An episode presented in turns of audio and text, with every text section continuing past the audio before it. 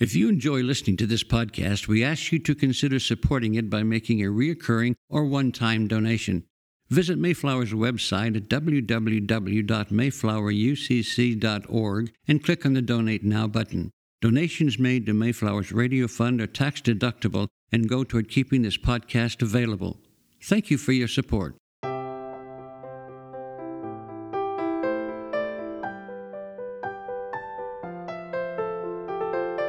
The sermon you are about to hear was preached at Mayflower Congregational UCC Church of Oklahoma City by the Reverend Lori Walke, Associate Minister at one of America's premier liberal Protestant pulpits. At Mayflower, we are an open and affirming peace and justice church where we believe that religion should be biblically responsible, intellectually honest, emotionally satisfying, and socially significant. We go now to the pulpit of Mayflower UCC Church of Oklahoma City and to the preaching and teaching of Reverend Lori Walke. Our scripture lesson this morning comes from the letter to the Ephesians, chapter 4, verses 25 through 32. So then, putting away falsehood, let all of us speak the truth to our neighbors, for we are members of one another. Be angry, but do not sin. Do not let the sun go down on your anger, and do not make room for the devil. Thieves must give up stealing, rather, let them labor and work honestly with their own hands, so as to have something to share with the needy. Let no evil talk come out of your mouths, but only what is useful for building up, as there is need, so that your words may give grace to those who hear. And do not grieve the Holy Spirit of God with which you are marked with a seal for the day of redemption.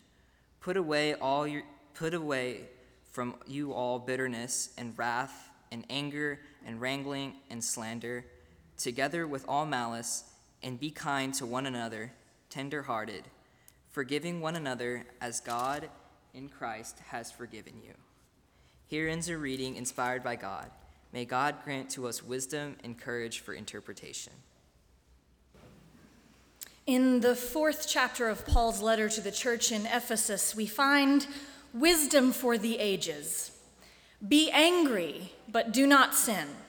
We know it is wisdom for the ages because Paul stole it, lifted it, borrowed it, albeit not inappropriately, since he was Jewish and it comes from the Psalms.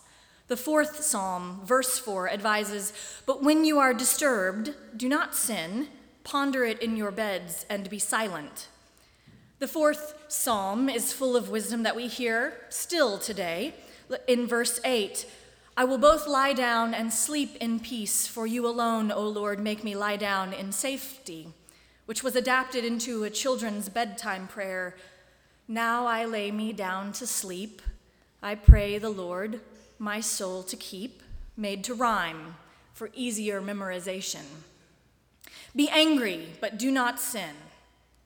We actually get this advice in one form or another in other parts of the biblical canon. In the book of James, everyone should be quick to listen, slow to speak, and slow to become angry. Or Ecclesiastes chapter 7 verse 9, do not be quickly provoked in your spirit, for anger resides in the lap of fools. But despite how often we find this sentiment in scripture, some church folk are still surprised by this permission to be angry, surprised really that we are allowed emotion at all. As noted in our prayer of confession, many of us were raised on the idea that good little Christians don't make a scene. As Miranda Lambert sings, Go and fix your makeup, girl, it's just a breakup. Run and hide your crazy and start acting like a lady. Somewhere along the way, Christians started thinking that God only wants our praise and that we should keep everything else bottled up tight. It is as if churches posted a sign outside the sanctuary no anger allowed, or sadness, or depression, frustration, or heartache. Only happy here. If you have listened to contemporary Christian radio lately, you know what I mean. Most praise and worship music is centered on the idea that God is just the best, the best. This idea has resulted in the severe stunting of emotional expression in people of faith. It could be, it could be related to our almost complete avoidance of the Psalms, which is a very messy book, but one that contains all manner of emotional expression. Comparing the Psalms to the emotional range demonstrated in a typical church service shows just how far away we've moved from trusting that God can handle anything we throw at her. It certainly reveals that many church people do not believe that grief and disappointment with God are legitimate emotions and part of the life of faith. Before the record, they are. Perhaps this denial of emotion in church is why a country that claims to be so Christian was shocked, shocked to learn how angry everyone was. I mean, this is what we discovered after the 2016 election, wasn't it? Everyone seemed to be angry about something. Angry that a black man had lived in the White House for eight years, angry that the South lost the Civil War, angry about losing battles over gay marriage and gender equality, angry about globalization, angry that industrial jobs had been leaving the country and financiers had been the primary beneficiaries of record Wall Street windfalls, angry at feeling left behind, angry at not feeling heard, angry at really not being heard, angry that white evangelical voters who claimed that candidates should be judged by traditional moral values elected a thrice married, four time Chapter 11 bankruptcy filing, misogynist racist to the highest office in the land. Angry. It's no secret that the last two years of preaching have been tricky with all this anger. Either you're a minister who has had to try to walk the tightrope of keeping your job while still preaching the gospel, or you're a minister at Mayflower, where you're trying to keep your people from panicking and turning our ecclesiological expression into a giant political rally protesting the government every week. There is, of course, a few other types of ministers those who either really don't care or those who think God has ordained what is going on in the White House. And we definitely have a few of those congregations around these parts. But even at Mayflower, we get requests to tone it down. I just want to leave church happy. So I think it would help if you wouldn't be so specific in your sermons. After all, they want to know did you preach against sexual misconduct during the Clinton administration? I, I admit that I hadn't, but I was in third grade when he was elected. but I have some catching up to do, so don't ask, don't tell was wrong. And we cannot forget how the new Jim Crow laws affected our neighbors of color and how those new Jim Crow laws flourished under that administration. To be fair, plenty of folks who prefer the preacher make everything perfect so people can go back in time to when their biggest problems were what to eat for dinner exist everywhere. I'll admit that I had no idea making people happy was in my job description. And for that, I blame Robin. He's, he's never once told me that we're here to make people happy. And quite frankly, he set a terrible example of preaching pleasing sermons. And I think, though, he must have learned this from the Apostle Paul be angry, but do not sin. Anger is assumed. If we are not angry, there might be something wrong with our humanity. It's right to be angry about continued wrongs. Flint still doesn't have clean water, and it took 328 days for electricity to be restored to every neighborhood in Puerto Rico. It is important to be angry that a transgender teen in Achille, Oklahoma was threatened by grown adults angry that children are still kept from their families at the border, angry that the work done to slow global warming is being methodically unraveled, angry that a person's personal wealth or lack thereof impacts access to health care, angry that the president uses equivocation to embolden white nationalists. It is wrong to tolerate the intolerable. We, we may be tired of being angry, but there must be room in our spiritual lives for anger as it signals injustice, motivates action in the face of apathy, and reminds us of the significance of politics. So, lest we fail completely to live the gospel, let us be angry. But do not sin. I suppose it would help to have a discussion about what that means exactly.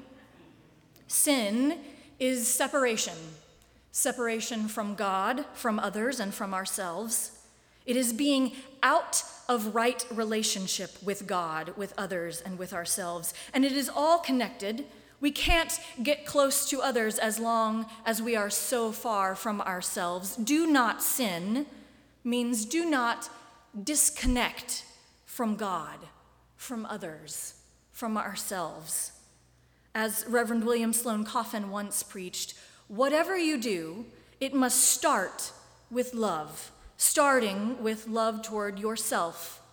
There's a, a lovely line in a book by the French author George Bernanos in the diary of a county in the diary of a country priest. How easy it is to hate oneself. True grace is to forget Yet if pride would die in us, the supreme grace would be to love oneself in all simplicity, as one would any of those who themselves have suffered and loved in Christ. I'd like to engrave those lines on every church door because they make the point that sometimes it is more blessed to receive than to give. At least it takes more humility. So God grant that we might be humble enough to accept all the love that comes our way from God, from parents, from children, from friends. Lord knows we need it. And this too is true. If we hate ourselves, we can never love others, for love is the gift of oneself. And how will you make a gift of that which you hate? Be angry, but do not sin. Do not disconnect from God, from others, or from yourself. And do not disconnect from your country. Every Wednesday, when we gather outside the unmarked ICE office, it is so that we stay connected. This is why we pray not just for dreamers or for our neighbors who have been separated from their families, but also for ICE officers. Some folk think we shouldn't, but we must. We must stand against evil without becoming evil ourselves. How we protest matters as much as that we protest at all. We call for confession and repentance, and then for us to live into our highest ideals. That is a faithful response to injustice. Be angry, but do not sin. And so, if it is right for us not to disconnect from our country, it is equally important not to disconnect from the enemies of our country. Jesus taught us, But I say to you, love your enemies and pray for those who persecute you. Or, said another way, it takes a sinner to catch a sinner. We would do well to remember that as we wring our hands about Russian interference in our country, the bomb used in the devastating Saudi led coalition attack on a school bus that left dozens of children dead in Yemen last week. That bomb, that bomb that left little bodies mangled in the street, was supplied by the United States of America. It was part of a U.S. State Department sanctioned arms deal with Saudi Arabia. We know exactly what the Russians are capable of because America, too, is in the business of interference. Perhaps bilateral confession of sin would also mean bilateral disarmament. And finally, do not sin also means do not simply mean well. More than a few of us here are tired of being angry. It seems there is so much to be upset about all the time, so much bad news. It's easier to check out, to pretend everything is fine, to hope for a happy sermon. But as, and as author Tim Grierson recently observed, being angry all the time is exhausting and corrosive, but not being angry feels morally irresponsible. It's important to note that most white folk are new to the tired of being angry feeling. People of color, particularly women of color, have been tired for much longer. So we've got a ways to go, white Christians, a ways to go. So, how long can we expect to keep it up? How long are we to hold vigil outside the ICE office? How long are we to work for economic justice? How long are we to commit ourselves to recognizing privilege? How long before we can quit being angry? If we're paying attention, probably never. If you keep coming to church here, definitely never. Social justice, which is the work of the gospel, is like singing in a choir. When your throat hurts, rest a bit, trusting that those around you will carry the tune. But when you have recovered, start singing again so someone else can take their turn. That way, the song continues and no one loses their voice. And as the Jewish tradition teaches, you are not obligated to complete the task, but neither are you free to abandon it. I do know that no matter who is elected in the next presidential election, it still won't be done. There was much to do before November 2016, and there will be plenty to do after, and there is plenty to do now. And so, in the now, let us lean on the promise of the words in that trusted hymn.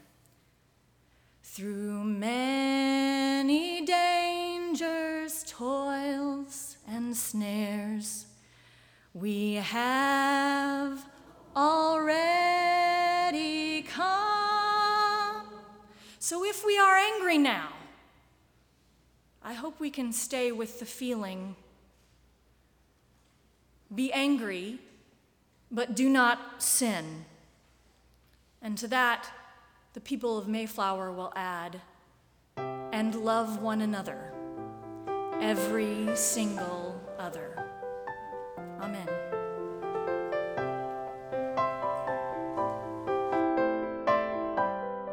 You've been listening to the preaching and teaching of Reverend Lori Walke, Associate Minister at Mayflower Congregational UCC Church of Oklahoma City. More information about the church can be found at mayflowerucc.org or by visiting Mayflower's Facebook page. Worship services are every Sunday at 9 and 11 a.m., with adult education classes at 10 a.m. Mayflower also has a full church school for children of all ages available during the 11 a.m. service. Mayflower is located on Northwest 63rd Street, one block west of Portland. Thank you for listening.